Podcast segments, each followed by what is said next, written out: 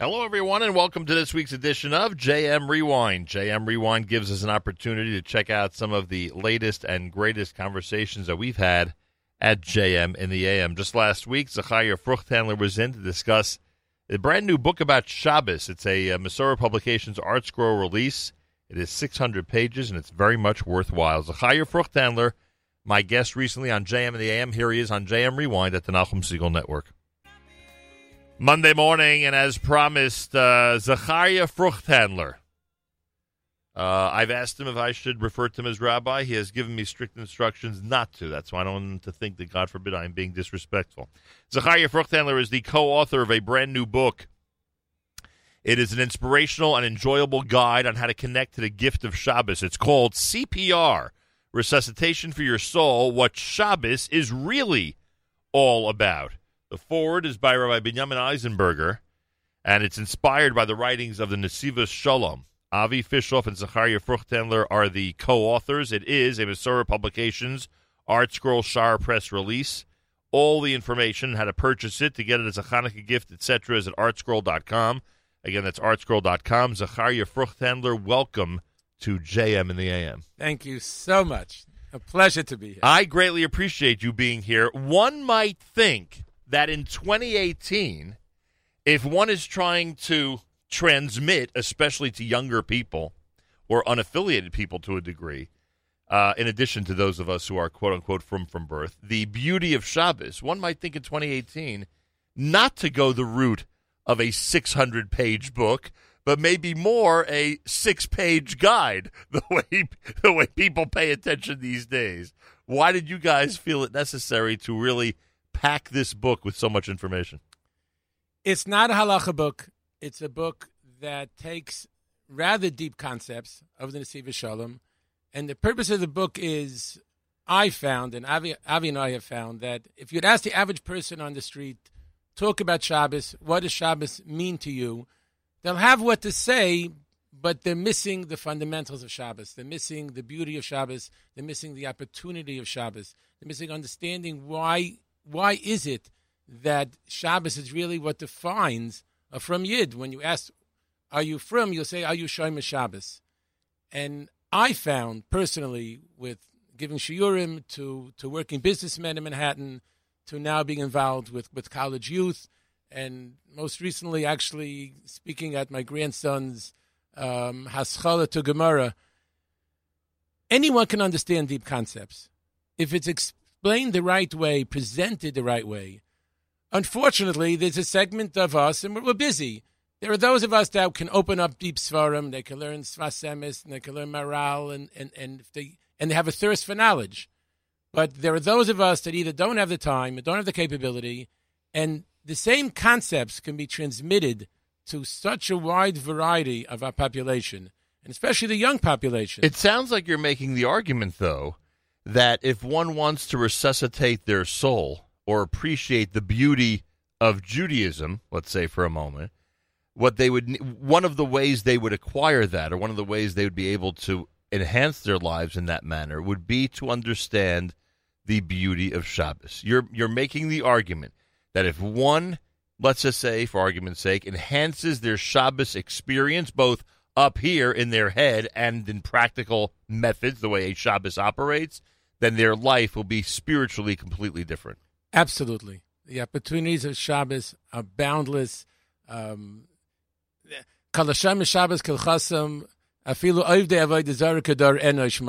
if someone, even a generation that actually served idols, the opportunity of Shabbos to cleanse cleanse oneself and to propel you forward and to be able to separate yourself from what you might have done this past week and to prepare you for the next week, Shabbos is the DNA of the world. The world is created with, with a week.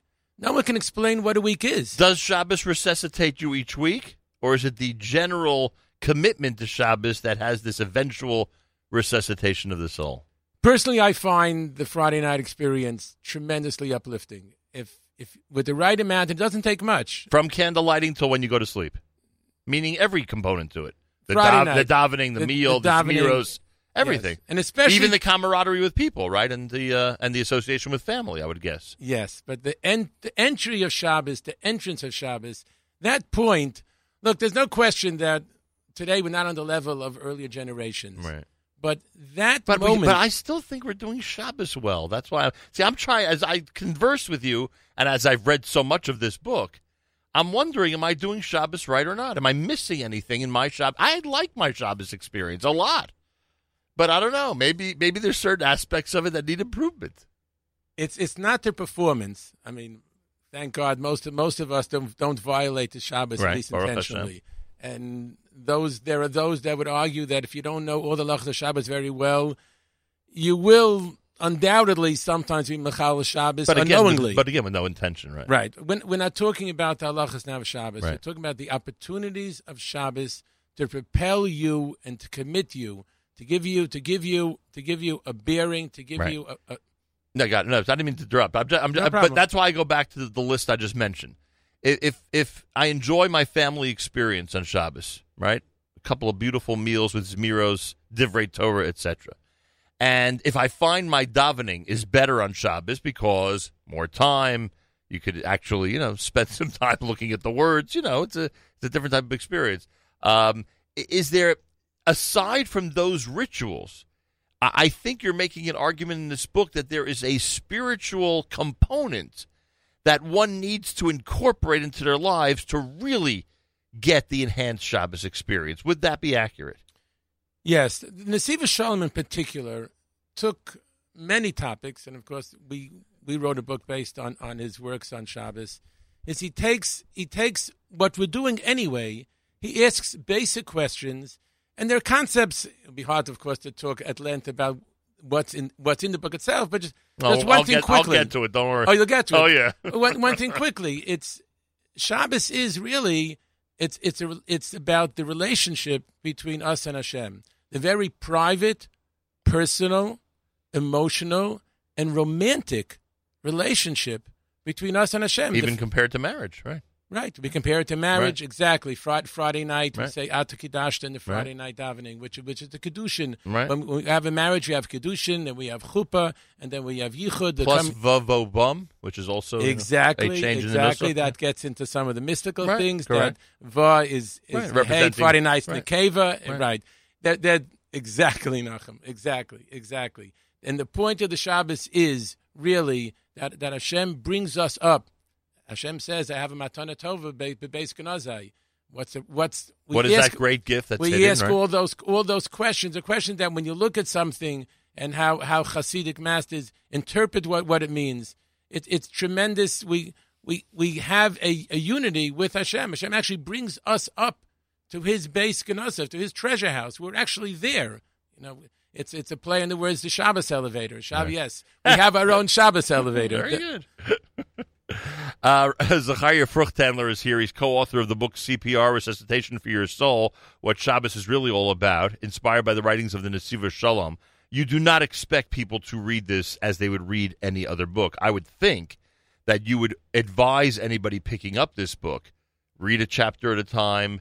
You know, go over some of the things that are in the, that are in that chapter. Try to think how you can incorporate some of the things in that chapter into your own life. This is not. You don't expect people to finish this in one sitting. You you want them to use it more like an encyclopedia of Shabbos. It, you know, I won't say it's encyclopedia. I'm not. I'm not. I'm not. I'm not going to think that that I've covered Well, the spiritual aspect of Shabbos. But you can really you can really open up this book to any chapter. It's really it's Right. it's anecdotal. It's anecdotal. It gives examples. It gives mishalim. It it brings it home. It it asks the questions that need to be asked. It takes the concepts that the Nesiva Shalom writes about, and we expound upon it in a way that really anyone, boy, girl, from from teenage from teenagers on and up, will gain. There's no question that if if you don't know what the Nesiva Shalom writes about Shabbos, and you're not prepared to sit down and learn the Nesiva Shalom, there's no question whether you learn it or not learn it. You will you will you will gain from this. Your Shabbos experience will be different. Hundred percent. All right, on page one seventy nine, you cite one of the famous jokes about you know the the guy who's uh, has a Super Bowl ticket, so he Right. he says you know I'm supposed to get married that Okay. night. If anybody wants to replace me, she's going to be you know in the white dress. You know it's the famous joke because he wants to be at the Super Bowl. Your point being that one must go into Shabbos really loving and looking forward to Shabbos the way one, you know, Lahavdil would look forward, you know, rightfully going to a Super Bowl or a big event or something that they really cherish, and that and that, and you'd like to see everyone get to that level of excitement as Shabbos approaches. You've even made recommendations in here that that excitement, in practical terms, should begin on Sunday. That you should try the entire week to look toward Shabbos and really count down to Shabbos. Exactly, and we're actually obligated to do that. Obligated. to do it. Hayom Yom Rishon Right. Shabbos. Hayom- we- Right. We're, we're actually that's that's a Torah commandment to remember the Shabbos the entire week. and that if if one does that and builds the excitement to it, that will that will be the first step in, in enhancing the Shabbos. But you bring out a very good point, Nachum. When I advise, I deal with college students in Ohr Sameach. Oh, I go twice a year, and when you have college students, secular students that are thinking of taking on Shabbos, so my approach to them usually is, it's very difficult to go from being totally non-observant to observant. correct. and to say, okay, I haven't kept Shabbos, and I'm going to keep every Shabbos. Okay, we can't keep every Shabbos, but what are we ready to keep? You know, let's keep part of a Shabbos. Let's, but usually Friday night is there's magic to Friday night. There's no question about it. But I, I always advise them: don't just tell your friends, "I'm not partying with you tonight." That's not going to work. Tell them what you are doing. Tell them what you are doing. You have to okay Friday afternoon, whether whether it's have some good reading good reading material, buy some good food, light the candles, take a shower, get dressed, prepare, invite a friend. It, it's not Shabbos is not about what we're not. It's not about the knots. It's about the positive. You know, when we grew up, it was a lot about the nuts. a You lot know- about you know the knots. Yes. You know that. I mean, that was uh, that was the focus. I can't even say some of the stuff. I'm on air now. exactly. we're a little bit in the same generation. I, I mean, the machlokas about newspapers on We're- we're Shabbos not- got, we're not got, going there. got a little too much prominence as far as I'm concerned. not going to the seventh game of the Knicks that came out on a Friday night. exactly. but, but now, I mean, I'm so glad you said this because people struggle with this all the time. What do I do with non-firm relatives? What do I do with non-firm people that you just, as you just described, students, etc. Should I encourage them to go to a Friday night meal? I know they might be Machal Shabbos, etc., etc. But but you're advising them in such a proper manner that even if, God forbid, we don't know how they're getting there, going home, etc. But the bottom line is, if they're enhancing their Shabbos in just a small way, it might lead one day, please God, that they are full Shomer Shabbos people who will appreciate Shabbos even more than if they would have tried to, to take it on, you know, completely uh, all at one time. Exactly, exactly. And when and when and when you give them a meeting, when when they come to you for Shabbos, and, and I deal again, I deal with college students a lot, Right. and I've seen from, you know, from both from great speakers, Rabbi Kiva Tatz, Rabbi David Gottlieb, Rabbi, Rabbi Nota Schiller, Rabbi Breiter with Theo Sameach, lecturers, even non-affiliated can understand very deep concepts. And and the point of this book is to get the deep concepts and, and the meaning of what what Shabbos represents to a segment of the population that's not connected to it. Hundred percent. It's a great idea, and I think that uh, it would apply to a lot of people who are connected to it as well. That's why I, I, I, I, that- I gain tremendous. that's why I am doing this introspection as I read this about whether my Shabbos is the way it should be or not. Frankly, but I am going to tell you again. I really enjoy my Shabbos, which I'm sure makes you happy to find that. out. yes. Um, all right. So on page 298, and one of the benefits of having the author here in studio is I get to ask the questions that bother me. Uh, page 298, you have a list of eight things. At 7:30, Moshe left his home, walked to shul to location one. At 8:30, left shul, went to work. At 9:30, he went to work at location three. Oh, he arrived at work at location three. At 12 noon, he went to lunch meeting at location four. Page 298. Um, at 2 p.m., he arrived at another meeting. At 4 p.m., he went to the bank. At 5 p.m., he left work. And at 5:58, he went and arrived at Dav Mincha at location number eight. I, your your point with this is that you and you write this. Try to internalize that every single event that ever happened and will happen is being tracked by these three separate dimensions that weave through one another. Try to think about your life in this way as well, and your eyes will open up to a whole new way of understanding the world. And this is not just a Shabbos thing, correct? This is not just a. Correct. I'm sure. I mean, it's Shabbos related, but it's not just a Shabbos thing. Why is it important to internalize one's basic daily schedule? this is a concept. It's a deep concept. There's uh, Olam Shana Nefesh, which there's Hashem created the world and He created time. It's not something that most of us are used to thinking about Right. because we can't we can't imagine what does it mean that time is a creation, that the creator of the It's world It's so abstract. time. It's hard to. right. But we have to appreciate actually time is more fundamental than place, and place travels within time Right. which which again these, right. these are deep concepts. But I get that. I get But that. there's hashgacha, there's providence, and we have to have a sense of appreciation that olam shana and nefesh, which means means place, time, and the person, they're, they're where they are, the place where they are, the time that they're there, and the persons that's there has tremendous meaning. So it's not just I arrived safely there, and we No, thank God for It's that. Where It's- you are, Right. where you, So- where so- you are. so when you walked into this studio and Ravina was sitting here speaking to me, you are like, I have to appreciate the Exactly, fact and that I am did. now in the presence of exactly, of a couple of people that are having an interesting conversation and it's enhancing my whatever it's doing. exactly, Uh, You're, you're serious about Ex- this. exactly. And You then- walked in and you you felt that. Right, exactly. And Shabbos, it, it, again, everything gets magnified and multiplied Oh, so how, does exponentially. this, so how does this apply to Shabbos? I go to shul Shabbos morning and again, you're different. You have Neshama Yisera. The Uh, place is different. Hashem is actually Shabbos, he- he's he's here, and of course the time is of course different. It's it's it's a Shabbos. and everyone will agree. All shul goers will agree that shul feels different on Shabbos. exactly. Even the most serious shul with It- no talking or anything, it, it feels different on And Shabbos. It, it looks different on Shabbos. This actually affects the, the, the halacha, the Shulchan Aruch as well. There's a halacha that when, when if you buy, we don't have in Israel, if you have to be b'mafresh trumas and maestros, you have to give. Right. Now, an am haaretz is not is not trusted during the week. If you if you buy food from him, then you have to take off meiser on your Right. own. But even if he says that, he took care of it. Right. But it, but if on on. Shabbos he tells you that he took care of it, you could believe him because he won't lie on Shabbos. Same exact person, the same exact person who who you who, according to halacha you can't trust him during the week. He's trusted on Shabbos. That's great. That's great. The Shabbos itself, and again, and the more we more we're aware of it, the more the more it's going. The, the more we kind of light ourselves up inside, the more it's going to affect everything we do. Zachariah Fruchthandler is here. It's an Art Scroll Masorah Shaar Press release called CPR, Resuscitation for Your Soul, what Shabbos is really all about, inspired by the writings of Nesiva Shalom. Go to artscroll.com, pick it up. Get a hundred of them for Hanukkah gifts. Believe me, everyone in your life will be happy uh, if you do that. Um, okay, again, uh, we're we're obviously pressed for time because a 600 page book would probably require a six hour conversation. But there are certain things I outlined here that I wanted to ask you about, so I'm going to take advantage. One of my favorite books, and I think I could say this about everybody in the Jewish world, is Megillah Esther. Everyone's always fa- fascinated by Megillah Esther. And you write in this pasuk, or you write about this pasuk in the, at the end of Parak Tess. Ki Haman ben Amdasa Hagagi, Tzorek Yehudim, Chashav al Yehudim la'abdam, v'hipol pur hu agor lihu mum ula'abdam. He did not just want to murder the Jews, which one may think if you murder all the Jews, you, you've accomplished your goal, right? I mean, you've physically eliminated them. But he wanted to, you said what? Confound or confound them. Disorient, you right here. Yeah. Get, get us off our game. Okay, and what do we learn from that? We we're we're a nation of a purpose, and, and each individual in the nation has a nation of purpose. We we we're on a path. Actually, I mean, there's a obviously there's a lot to say that's not in the book, Right. even though it's 600 pages. We wrote it in a way that we wanted to make it as user friendly, as enjoyable, and as something that can be understood And it's a fun- Re- And I should just mention it's a fun It's a format, fun- so people should realize format. that they'll like having it around. You know, go ahead. I'm sorry.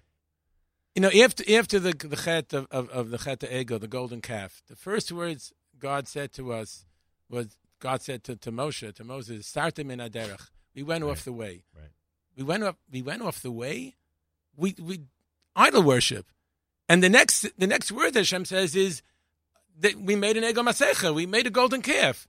What what? Why did Hashem say first? Start them in aderech. They went off the way. He should have started with you built an idol. You built an idol. Like you know what's right. and and the commentaries say, I think it's Rav Yerucham who says it, is but that's really us. We have we know where we're coming from. When we count and we count the mat, mat, mat, we count the Matan Torah, we count day one. It's not a countdown to because we came from a place. We came from Matthias Mitzrayim. We always have to look back where we're going. We have a point of reference where we came from and where we're going to. That's that's what the Jewish nation is about. Right. And when we're confounded, when we're off our game, again, mahumam, if, if it messes us up, then we're lost. Right. Once we're lost, then anyone can get us. They could be attacked, we can be peeled away, and that was that was Haman's scheme. Got it. Now is it a good time for me to add my uh, little political bent to this? Of course. Once once we once we take our eye off the prize that that our goal is for the future of the Jewish people to be in the state of Israel, that it becomes very challenging when we leave that when we leave that goal. Yitzias Mitzrayim, eventually, obviously, the Geula, right? Everybody in the Holy Land. When we when we forget, and when our Jewish leadership forgets that our ultimate goal is to remind our constituents at the future of the Jewish peoples in the state of Israel, that can be disturbing sometimes. Uh, Eretz Yisrael, the Eretz Yisrael experience is, is, is, is special. It's magical. Do you bring your Talmidim? The, I'm, I, I'm, I go there twice a year. with next- unaffiliated? With people who are unaffiliated? Yes, the, we, it, it's it's really secular college or semi-secular college. You certainly were totally secular. It's a sampling from from the ma- the major college uh, campuses across across North America. You have Ivy Leaguers with you? Yes, we do. Yes, we do. It's the it's the best and the and the brightest that come. The, the ones that that search, and uh, there's no question that the experience is is super enhanced by being in Israel. It's a combination of of it's based in in Yeshiva Sameach. It's based it's it's Torah learning, Gemara learning, but it's it's all the fun things. It's it's rappelling, it's segueing, it's ziplining, it's it's it's it's team effort projects that we do together and including donkey riding and, and milking cows and working the land like you want to say we're in Israel. Because It's- I dare say it- yes. that, that just like a shul feels different on Shabbos, donkey riding feels different in Israel. I've only done it there, and I, I don't think I would do it anywhere Oh, else. you, you wouldn't even try it. You wouldn't even try it here. That's how different. I'm is. licensed. I got a. I'm a licensed donkey driver. You'll let me know how to, how to, how to obtain one of those. And finally, Zachariah Fruchthandler, because the uh, the clock keeps moving as it always does during interesting interviews. And this really, to me, page three forty nine. If you want to, if you want to uh, get a preview, uh, this to me uh, reminds me so much of um, of um, oh, now, now now I'm showing my age of Shar Bitachon. That's what it reminds me of from Orchis Tzadikim, right? Orchis Tzadikim, Shar Bitachon. Or the Chavis Havavis, I'm not Uh, sure Chavos- which one. I meant Chavos Okay, Avos. I, okay, I apologize. I meant Chavos Avos. Uh, one Motzei Shabbos, soldiers burst into the Alter of Navardik's home, began threatening the people there. The Alter was reciting Havdalah. And despite the tumult, not even one drop of wine spilled from his brimming cup.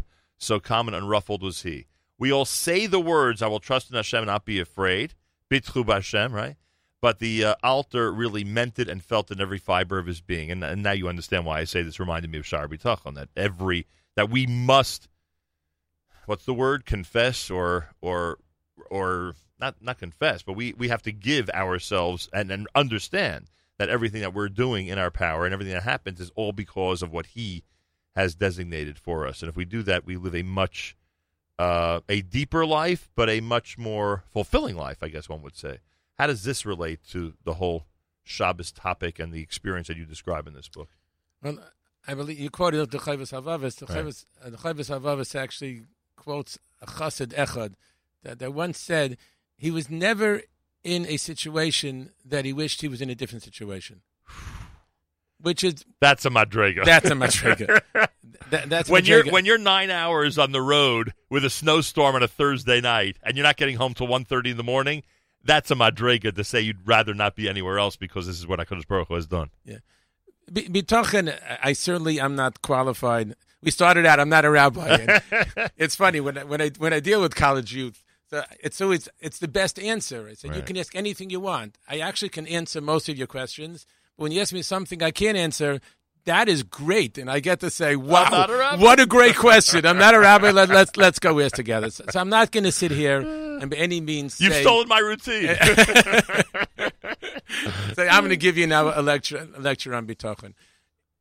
Being being comfortable and being at peace with where you are and who you are and, and what you can accomplish is really what this book is about. It's it's it's coming from a point is I there's so much that I don't know. There's so much that I need to know, and that's going to change my life. The, the book is not about bitochen, but right. the B'tachon is really in who I am as a Jew, who the Jewish people are as, as a nation, and what opportunities that, that I have to grow from. Right. And when I when I realize when I get a sense of tranquility, what Shabbos is so much all, all about. Do I have time for a quick story? Sure. I like to tell I like to tell this over to college youth. Let's say someone had, if you had all the money in the world to build your dream house anywhere in the world, there's absolutely no budget. And so fine, this fellow took it up, and you will take it up on it, and it could be a multi-year project Right. with architects and designers, interior designers to find where to build it, how to build it, and all your friends, you bu- see, you're busy with this because even though you have all the money, it's real hands on. You're making all these decisions, and you're busy. Mm-hmm. Finally, it's totally finished. You're sitting in your perfect chair with your perfect drink, with the perfect view, and your friend comes up and sees you just sitting around, and he says, "What are you doing? You're not doing anything." He says, "What do you mean I'm not doing anything? This is what I did it for." That's what Shabbos is. Shabbos says we're busy, we're running, tran- we're missing the tranquility, we're missing that peace of mind, we're missing, you know, stop the world, I want to get off, that old, that old saying. Mm-hmm. We're missing focusing on the stopping, all the don'ts, like we said before. The don'ts are to create the proper environment and atmosphere for just to be able to get to where I'm supposed to get to. Phenomenal, phenomenal. And I would say that um, the goal here is not the. I mean, halavai, but you- you're not looking to transform people completely. You're looking to just get people to be To aware, enhance. exactly, to add something. and realize the opportunity that you have, and, and your Shabbos will be so different. All right, so now we will we will test this out. Will my Shabbos be uh, be different this Shabbos than it was last Shabbos? I'm going to have to let you know. Okay. Zachariah Fruchthandler uh, is co-author with Avi Fishoff of CPR, Resuscitation for Your Soul, what Shabbos is really all about. It. It's an inspirational and enjoyable guide on how to connect to the gift of Shabbos.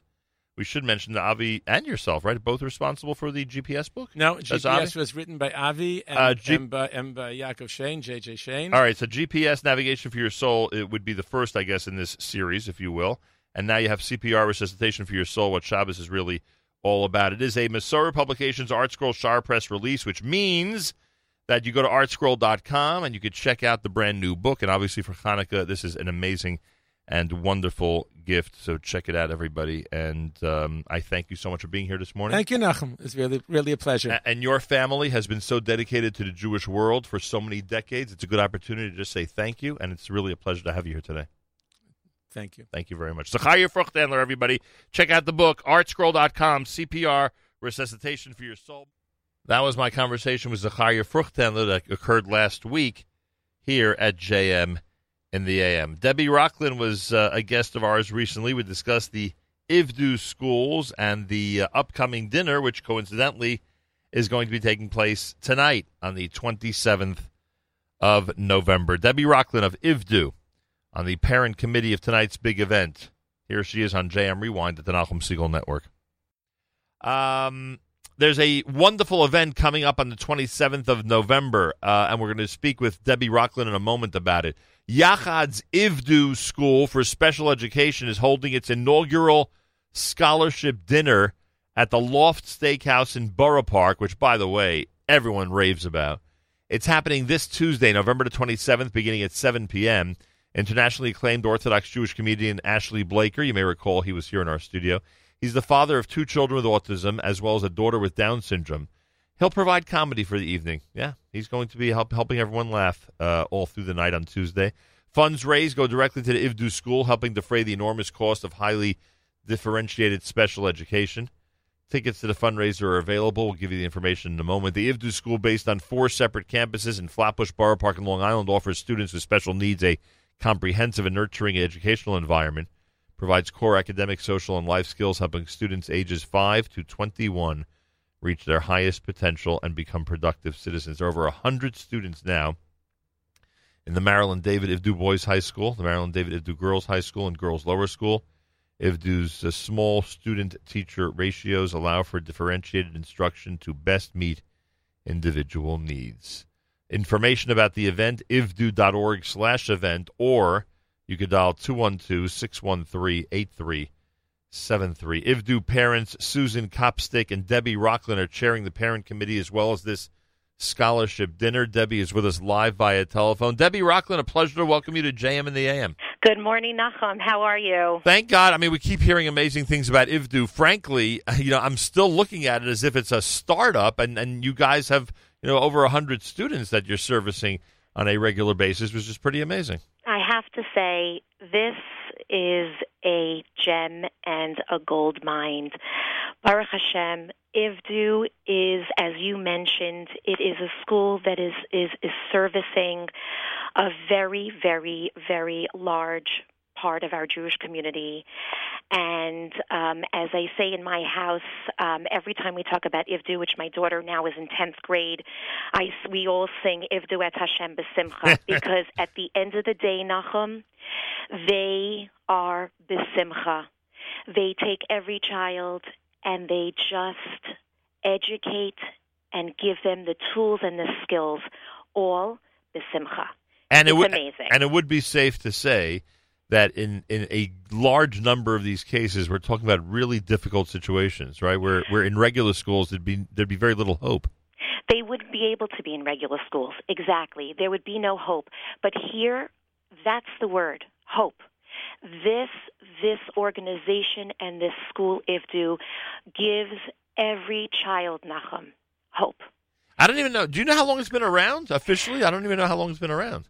So um, I know that it, it, it basically what I do know is that it has over the last three years Right. the enrollment has jumped, like you said, sixty percent of it uh, uh, uh, percent, Right. and that's a quite a large um, that's quite a large percentage if you if you think about it. Yeah, no question about it. And speaking of large, tuition costs, as much as everybody's used to high tuition across the board in our community, when it comes to this type of situation, tuition is astronomical. And I don't even know if that's considered an exaggeration, frankly. Right. It's not an exaggeration, but you know, as as parents, you know, you you, you really got to do what's best for your child. And Yeah. what IVDU allows and provides for these children are the skills, Nachum, to take with them to move forward in life. You know, school doesn't end, life doesn't end in high school. So IVDU is is amazing and wonderful, but after high school, then what happens? Right. And what IVDU does is IVDU, IVDU gives every child the skills and the tools. They fill up the toolbox, Nachum. So when they walk out of that school, whether vocational, whether they go on to college, whatever it is, Nachum, they are able to use those skills. By the way, by the way, I got to tell you, Debbie Rockland's with us. I know you, so chances are, chances are you, you're you're at least partly, if not completely, responsible for this. You have chosen a venue and an event that that everybody, no matter what the cause is, would feel comfortable and would have an amazing time. You know the reputation of the Loft, and you know the reputation of Ashley Blaker and how you know people enjoy his show. So I'm not minimizing that it's Ivdu, and believe me, we want everyone to turn out and to support the cause. But even those not familiar with the cause, they should be attracted to this event. A thousand percent. Listen, whoever you talk to about the loft, the first thing they say is salivating, amazing, Right. fantastic. it's like they talk about what they ate the last time they were there. Correct. And and Ashley also, listen, Nachum, this is an event that we feel, and it, it's sort of my mission as one of the co-chairs for the event. It's my mission to impart to the community that we we have to come together to support this very crucial resource for Jewish families. And even if it's not for Ivdu, like you said, but I want everybody to come out for Ivdu, Right. you're still going to have a really, really fabulous night. Yeah, the loft is amazing. It's in Brooklyn, everybody, and everyone's talking about it. It really is a food destination. Most people don't think that Brooklyn can have food destinations. They do. Uh, at this point, we're surprised at some of the neighborhoods that do have food destinations. It's even in Borough Park now. I know, Not only Brooklyn. I, I- like I'm trying to be careful what I say. I don't want people people to be scared off like they're, that, that- like they're not welcome there. Uh, they, they they are no, not at all. They are welcome there, and everybody should feel comfortable going to to Borough Park because you may say to yourself, "Can Borough Park have a fancy, beautiful, delicious restaurant like that?" And the answer is yes. The Loft has proven it. It's amazing. And Ashley, who's been in our studio, I didn't know his family situation until I read about the event you're running. Frankly. Yeah. Yep. Which yep, is yep. unbelievable. So not only is he a great comedian, he really can relate to the cause. He can absolutely relate to the cause. I hear he's fantastic. I haven't heard him yet. But Oh, he's that his- hilarious. He's yeah, I hear, hilarious. I hear that his uh, his um, personality and all of his uh, all of his comic relief is, is is very very good, and everybody should come out and join us. By the, by the way, he's got to be careful because I think half of his jokes are, are about parking on 13th Avenue. So he's he got to be careful. He's going to be right in the heart of Borough Park that night. he better change. He better change his act for that night. Let's say that again. All right, uh, it's very simple, everybody. On Tuesday night, this coming Tuesday, on Tuesday night, you get a chance to support IVDU and to make this an amazing event. Uh, it's ivdu.org slash event, ivdu.org slash event. You can also call uh, 212-613-8373, 212-613-8373. And for those who may not have heard of IVDU, they have to realize, uh, Debbie, this is this is um, associated with uh, with um, Yachad. I mean, we're talking about you know one of the longtime uh, established organizations in our community. So you know, obviously, with that endorsement and with that uh, partnership, we're talking about a very serious effort here. Absolutely. And as I said to you before, one thing everybody should do, ivdu et Hashem b'simcha. Yep. I promise. And this gives everyone a chance to do that. Amen. All right. Um, is there? I mean, I guess that's it, right? The phone number and the web address, right? Those are the two best The ways. phone number and the web address, and we welcome everybody to join us. Everybody is invited. Great speaking to you. Uh, the, Thank you, the, the, fact that you're involved, I have a feeling this is going to be a very successful event. Thank you very much. Happy Thanksgiving. Happy Thanksgiving to you, and thanks for joining us. All right, it's Tuesday night. The Loft is in Borough Park, Brooklyn. It is an unbelievable restaurant. I'm giving them a massive plug. They deserve it. Everyone talks about it. In fact, I saw a debate online this week uh, between the whether whether if you have one restaurant to go to, should it be the Loft or another very fancy, delicious kosher restaurant. That's the level it's at. People are like, you know, wondering if they should uh, if they should go there or to another fancy restaurant. Anyway, um, so the Loft is great. It's in uh, it's in Borough Park, Brooklyn. Tickets are available to support IVDU, and in addition to the great meal, you get to see Ashley Blaker, who was just uh, uh, not only was he a wonderful person uh, when he came here, a real doll, but he was just he's just hilarious, simply hilarious. Um, so what can I tell you? Go to the web ivdu.org slash event, ivdu.org slash event, or 212 613 8373, 212 613 8373. That was my conversation with Debbie Rocklin of the IVDU schools. That event takes place tonight. Recently, David Rubin stopped by the JMAM studios. His book is entitled Trump and the Jews. Here's my conversation with David Rubin at the Nachum Segal Network.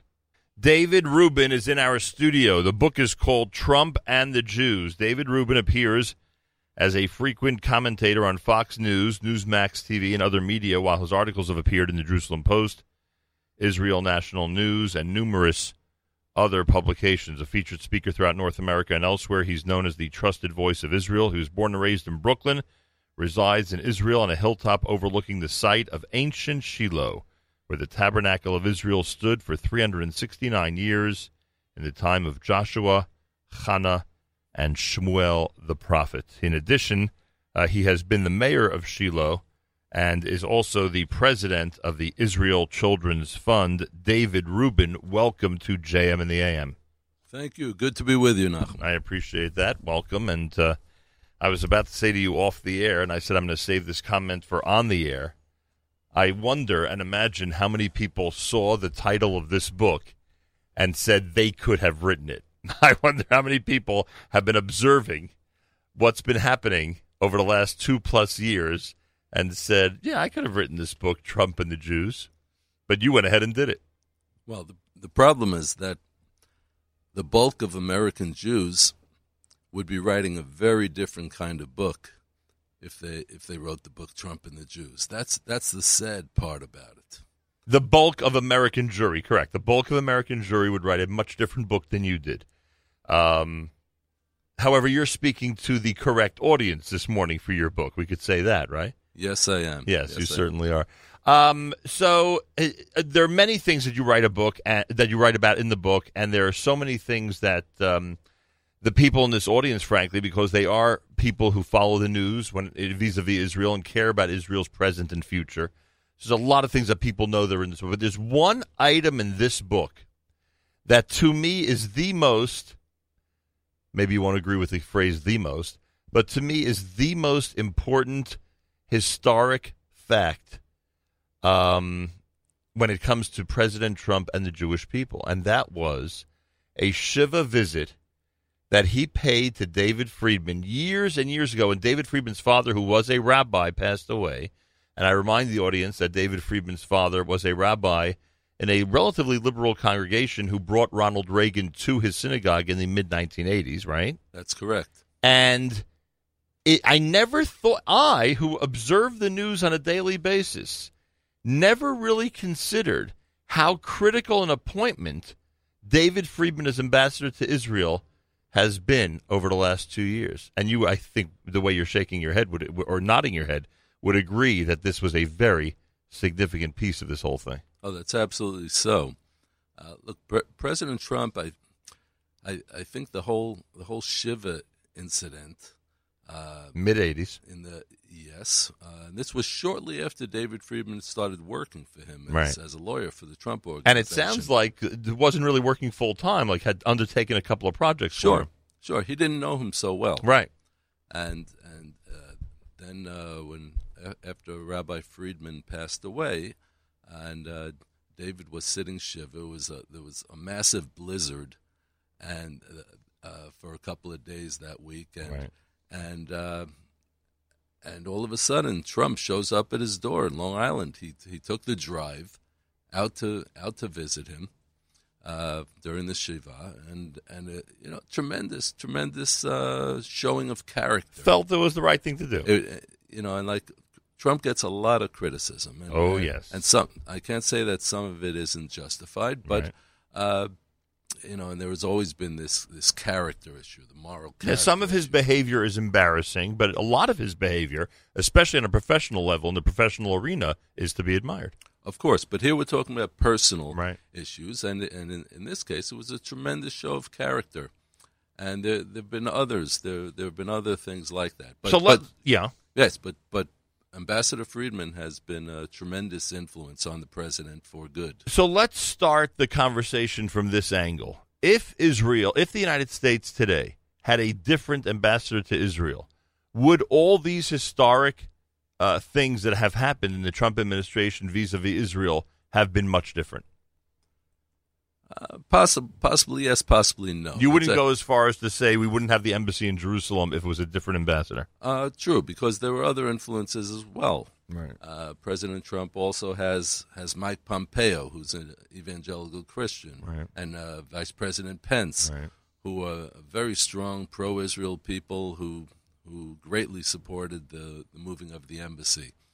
Uh, then there are others uh, like Jason Greenblatt, uh, who's also Orthodox, but um, Plus his son-in-law, but although and, and- meaning Trump's son-in-law. Yes, of course, Right. Jared Kushner and Right. Ivanka, and you know, so so there are, there are a lot of influences. It's like, you know, there've always been Jews in, in presidential administrations. Carter had them, had Eizenstat, and and uh, Obama had a couple of Jews in there, even despite his anti-Israel tendencies, uh, to put it lightly. Right. Uh, but but uh, Trump has new kinds of Jews in there. He suddenly he, he has Orthodox Jews, and, and it's it's actually demographically, given what's happened in the American Jewish community, where uh, where you have that that eighty to ninety percent of the American Jewish community that's just uh, assimilating and intermarrying if they get married, and uh, And the care less and less about Israel. yeah, and the ones who get married don't have children. Right. So, so it's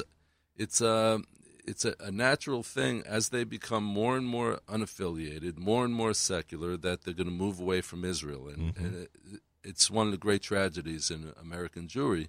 But at the same time, you have a, a growing and vibrant Orthodox community, and uh, one thing that I've explained uh, to a lot of non-Jewish uh, people in America who, who read my books and uh, and donate to my my organization, which we haven't spoken about yet. But um, they, I explained to them that the American Jewish community is not monolithic. Right. That it's not just Chuck Schumer and Dianne Feinstein and Jerry Nadler and people like that who, uh, you know, whose basic religion is is liberalism.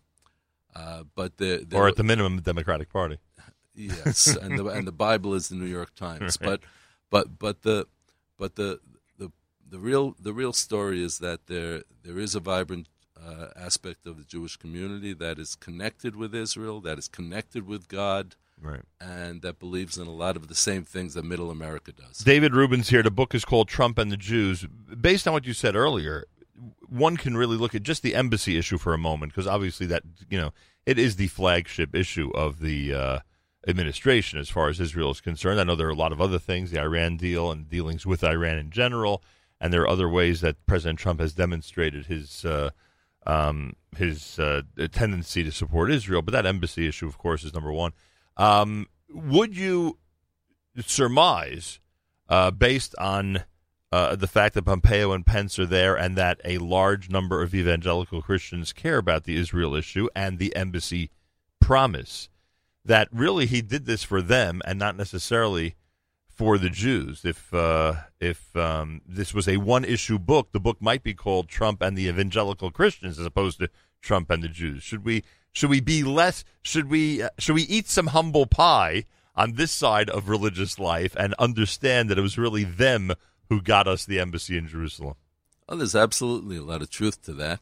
Uh, the evangelical Christians are are a very fundamental part of Trump's coalition, and uh, and they, he uh, he gets tremendous support from evangelical Christians. And w- you know, when I when I travel throughout the United States, even though I live in Israel, of course, and have been there for 27 years, uh, and I, I, travel to all, all of these small towns in the Midwest, and uh, where you know we're talking about Christians who love Israel passionately and and and really care about Israel, and uh, and obviously Trump's no fool. He's right um, you know, he likes to make himself the anti-politician, but Right. the, but the fact is uh, that he's a very good politician, and he recognizes that that is his base of support. one of the things that's frustrating, in addition to the fact that we see, you know, that so many, I mean, the majority of this country, the Jews, the majority of the Jews in this country are not Trump supporters. That's obvious.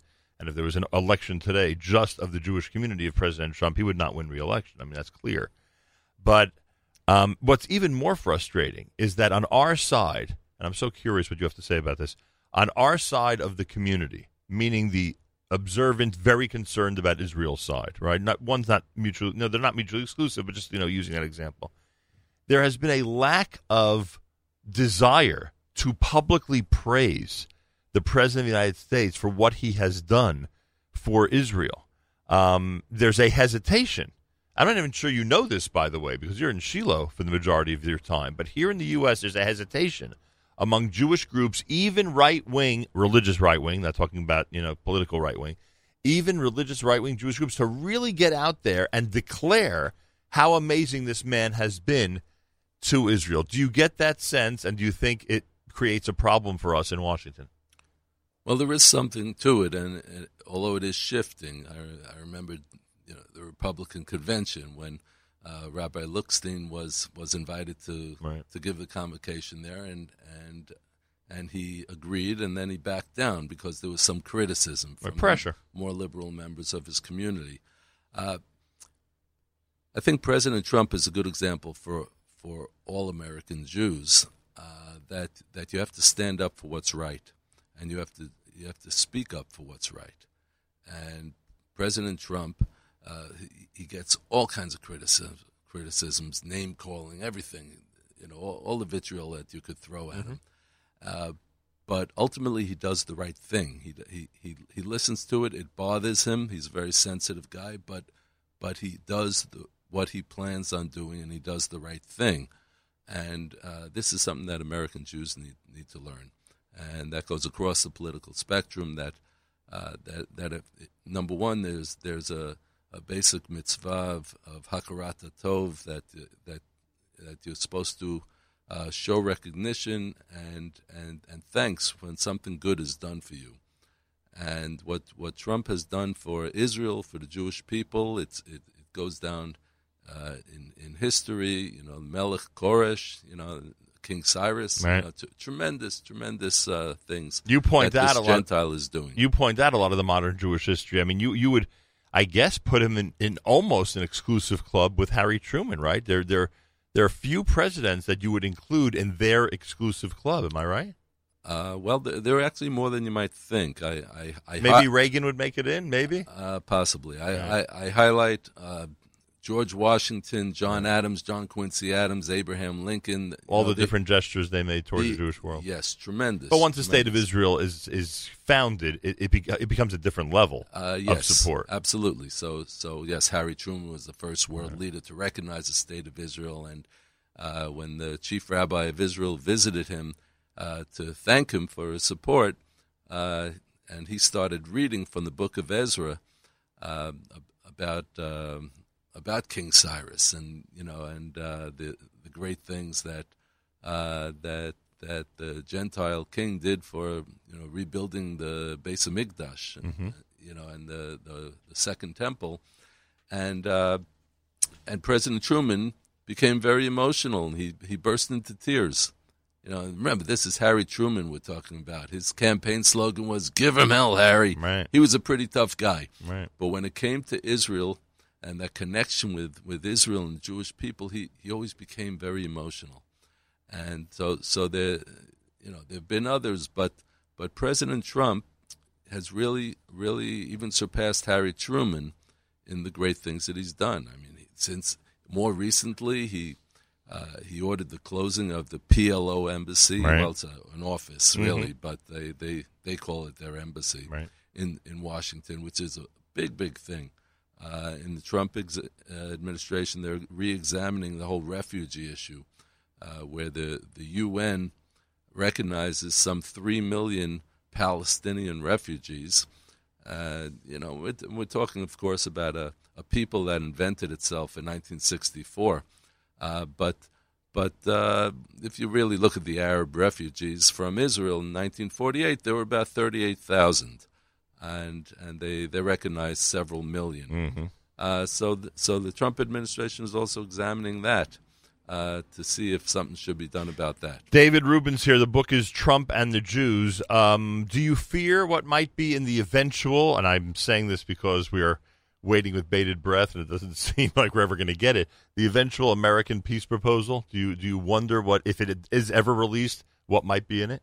Well, everyone is waiting to see what's going to be in it. The, um, I'm I'm really not too concerned because I don't think it's going to be any worse than what was before, and and those peace proposals didn't go anywhere because it's obvious that there's no uh, there's no partner on the other side that that really wants peace, and uh, because what they want their their minimum is Israel's maximum, and uh, you know so it's it's definitely not going to happen. It always falls apart over Jerusalem, and uh, that that's what would be again.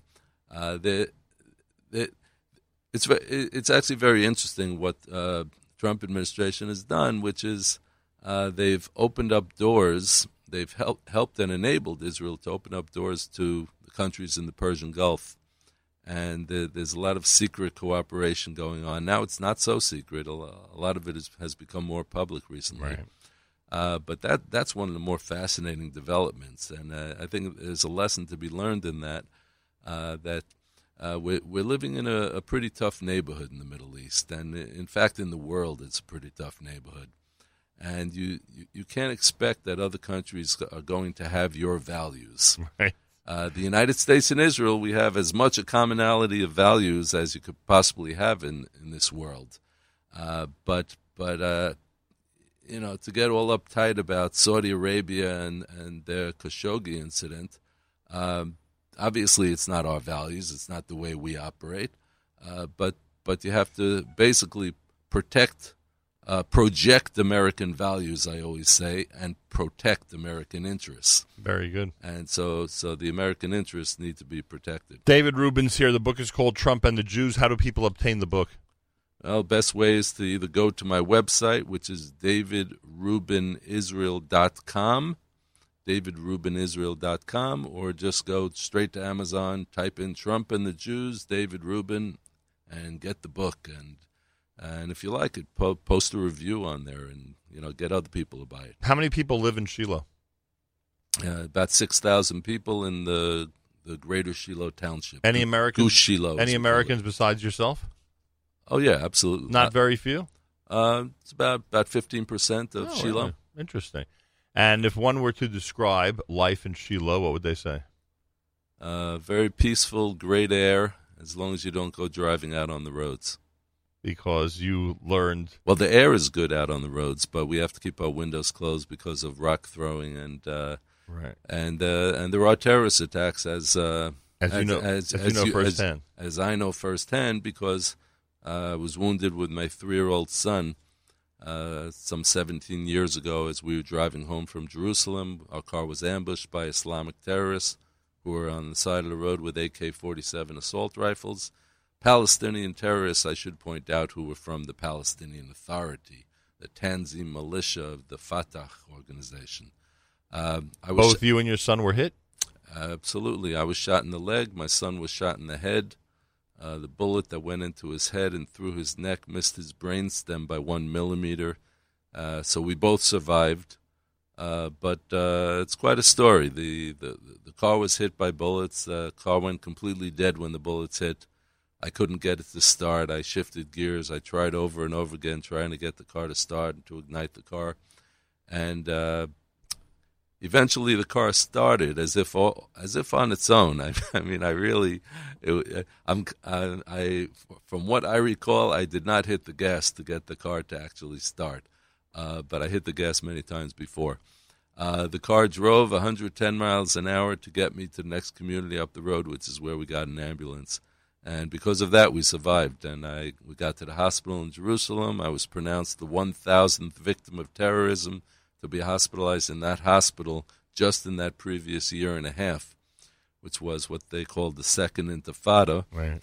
And uh, and as a result of that whole experience, and you know, we had a couple of operations, survival, and uh, a lot of emotional trauma for my son, and I, as a result of that, and trying to find treatment for my son for a three-year-old boy uh, I ended up starting what, what became the Shiloh Israel Children's Fund uh, for the purpose of healing the trauma of the terror victim children and rebuilding the biblical heartland of Israel through those children. So, your son should be 20 years old now. He's 20 years old, finishing up his army service, Bezrat Hashem, and and uh, and he just wants to go to yeshiva and learn Torah full time after that. So uh, so, so yeah, there are blessings in difficult experiences. You know, as as we say, hakol tova. Because everything of, is for good. I'm curious because of his history. Would that have been an automatic exemption from army service if he wanted it to be? Uh, possibly, possibly. And the truth is, he went into a combat unit. He had a very difficult time with that emotionally, and you know, a lot of the old traumas came back up, and, and that, that was very difficult. So we had to find a non-combat position for him in the army. Yeah, for those of us who have twenty-year-old children, and I have three of them, um, we we know how young they are. Even though many people think that they are, you know, easily adjustable when it comes to the army and things like that. Sure, no, it's not a simple thing. It's, yeah. something that nobody should take for granted. And uh, you know, just as uh, in in America, you know, who would think that uh, that just anyone can go to the army. Right. But in, in, Israel, it's considered that okay, right. go to the army. But how do people how do people support your fund? Uh, they they could, they can go to uh, the other website, which is Shiloh, that's spelled S H I L O H, Shiloh Israel Children.org. Shiloh Israel Children shilohIsraelChildren.org. ShilohIsraelChildren.org. I also want to note that the uh, net proceeds from the uh, book, the book is called Trump and the Jews by David Rubin, uh, go to the Shiloh Israel Children's Fund, the organization dedicated to healing the trauma of terror victim children. Established by David Rubin, as he mentioned, after he and his young son were wounded in a terrorist attack, the organization supports therapeutic and educational projects for children in the biblical heartland of Israel, and you could attest that many have been helped by this effort. Oh, sure, thousands thousands. We have uh, 2,000 children on our main campus at any given time. You know what I like about your book? It's a good balance between history and the uh, and and today. It's it's important to understand the Trump administration and what's happening with it and Israel in the context of modern Jewish history. Correct, correct, and it's important to it's important to understand uh, the, the Jewish community in historical context, right? Because you know Jews Jews weren't weren't always the way they are now. Right. You know, as I explain in the book, the uh, Jew, Jews were there was a time when all Jews were Orthodox. You know, go back a couple of hundred years. Right. And the, and shul they didn't daven in was Orthodox. Correct. That type of thing. Right. Yeah, even if they weren't right uh, observant, fully but observant, they, but they, were in the Orthodox surrounding. And then, you know, and then uh, you know came the reforming of Judaism and the secularization of it, and uh, but but the Jews who came to America were were very hardworking. They came in poverty. They they were discriminated against. Uh, but they, they didn't have days of rage. They they worked hard. They, they had days of work. On, exactly. They worked hard. They focused on education. Eventually became very successful. Uh, on one hand, uh, financially successful. Mhm. On the other hand, uh, a big part of the American Jewish community, as we discussed, uh, dropped off their Judaic heritage, and and that that's the sad part about it. And and uh, one of my goals in in writing the book Trump, Yeah. in writing the book Trump and the Jews, is is that the uh, the American Jewish community will will read the facts on the ground, re- re- really read what uh, uh, a little bit about their own history, together with our current political uh, climate and situation, and, and try to understand it with an open mind. Understood. Uh, before we let you go, I'm sure there are people who would very much like me to ask you what you think of uh, a couple of today's news items. Any reaction to the resignation of uh, Defense Minister Lieberman? Well, uh, there, there's been a lot of turmoil in the Israeli government, and the uh, Hamas uh, helped to bring it on with their with their launching of 500 rockets at Israel in the past 48 hours. And the uh, look, everyone was saying that uh, the green light has has been given to the IDF to go in and and do what needs to be done to clean out the hornet's nest in Gaza. And for a long time, this has been going on. We we've seen the pattern over and over. Uh, the the Hamas uh, attack, and then and then they call for a ceasefire. Uh, they, they they launch hundred rockets, and then they call for a ceasefire, and, Right. and Israel starts to agree to it. And Netanyahu has, uh, unfortunately, he has a very strong image in America, but unfortunately, he's uh, he's very weak when it comes to uh, taking the tough decisions, the tough military decisions, and tough political decisions that need to be taken. And in this situation, the cabinet met for seven hours. Uh, a lot of the ministers on on the right, uh, primarily from the Jewish Home Party and and uh, uh, Yisrael Beitenu, uh, which is Lieberman's party, which Right. is the secular right, and they they they were pushing for uh, for the uh, to give the army the green light to, to go in and have a full operation in Gaza and truly take away their weapons once and for all. Uh, that Netanyahu overruled them, and uh, the rest of the Israeli cabinet went along with him. And there'll be new elections likely very soon. Uh, it's, it seems very likely. Um, uh, Bennett of the Jewish Home Party is demanding the defense ministry. Otherwise, they're uh, they're withdrawing from the government, calling for new elections. Uh, Lieberman has already called for new elections, and uh, Netanyahu's term is supposed to be over in in uh, about a year's time. So we'll see what happens. It's going to be very interesting. Um, yesterday on this show, I said the only thing we, we can do is hope that Israeli leaders have a strategy, a plan that will lead to the safety and security of our brothers and sisters in the South. I hope, as he indicated he does, that the Prime Minister actually has that plan and that it is in place and ready to roll, even during a time of quote unquote, quote unquote ceasefire. David Rubin, the book is Trump and the Jews. You mentioned the website, David Rubin Israel. David Rubin. Dave, DavidRubinIsrael.com. Best way to obtain the book. That is, or or just go straight to Amazon. Trump and the Jews. Okay, Trump and the Jews, David Rubin, uh, a book that I bet a lot of people feel they could have written, but you actually did it, and you did it really well. So, people, uh, we you. recommend it. You could get a tremendous history of both ancient and modern Jewish history in terms of uh, the relationship between. Um, uh, between um, Israel and the concept of Israel and the diaspora, and then of course Israel and the United States, and then of course Israel in the U.S. post 1948, and then, of course, the real subject of the book, Israel in the U.S. during this Trump administration. Uh, and what can I say? We are one of the organizations that is not ashamed to say, God bless President Trump for all that he has done for Israel and the Jewish people. Amen. Amen is right. Thank you, David. A real Well- pleasure having you here. That was my conversation with David Rubin. The book is called Trump and the Jews. Thanks for listening to JM Rewind. Plenty more coming up if you keep it right here at the Nachum Segal Network.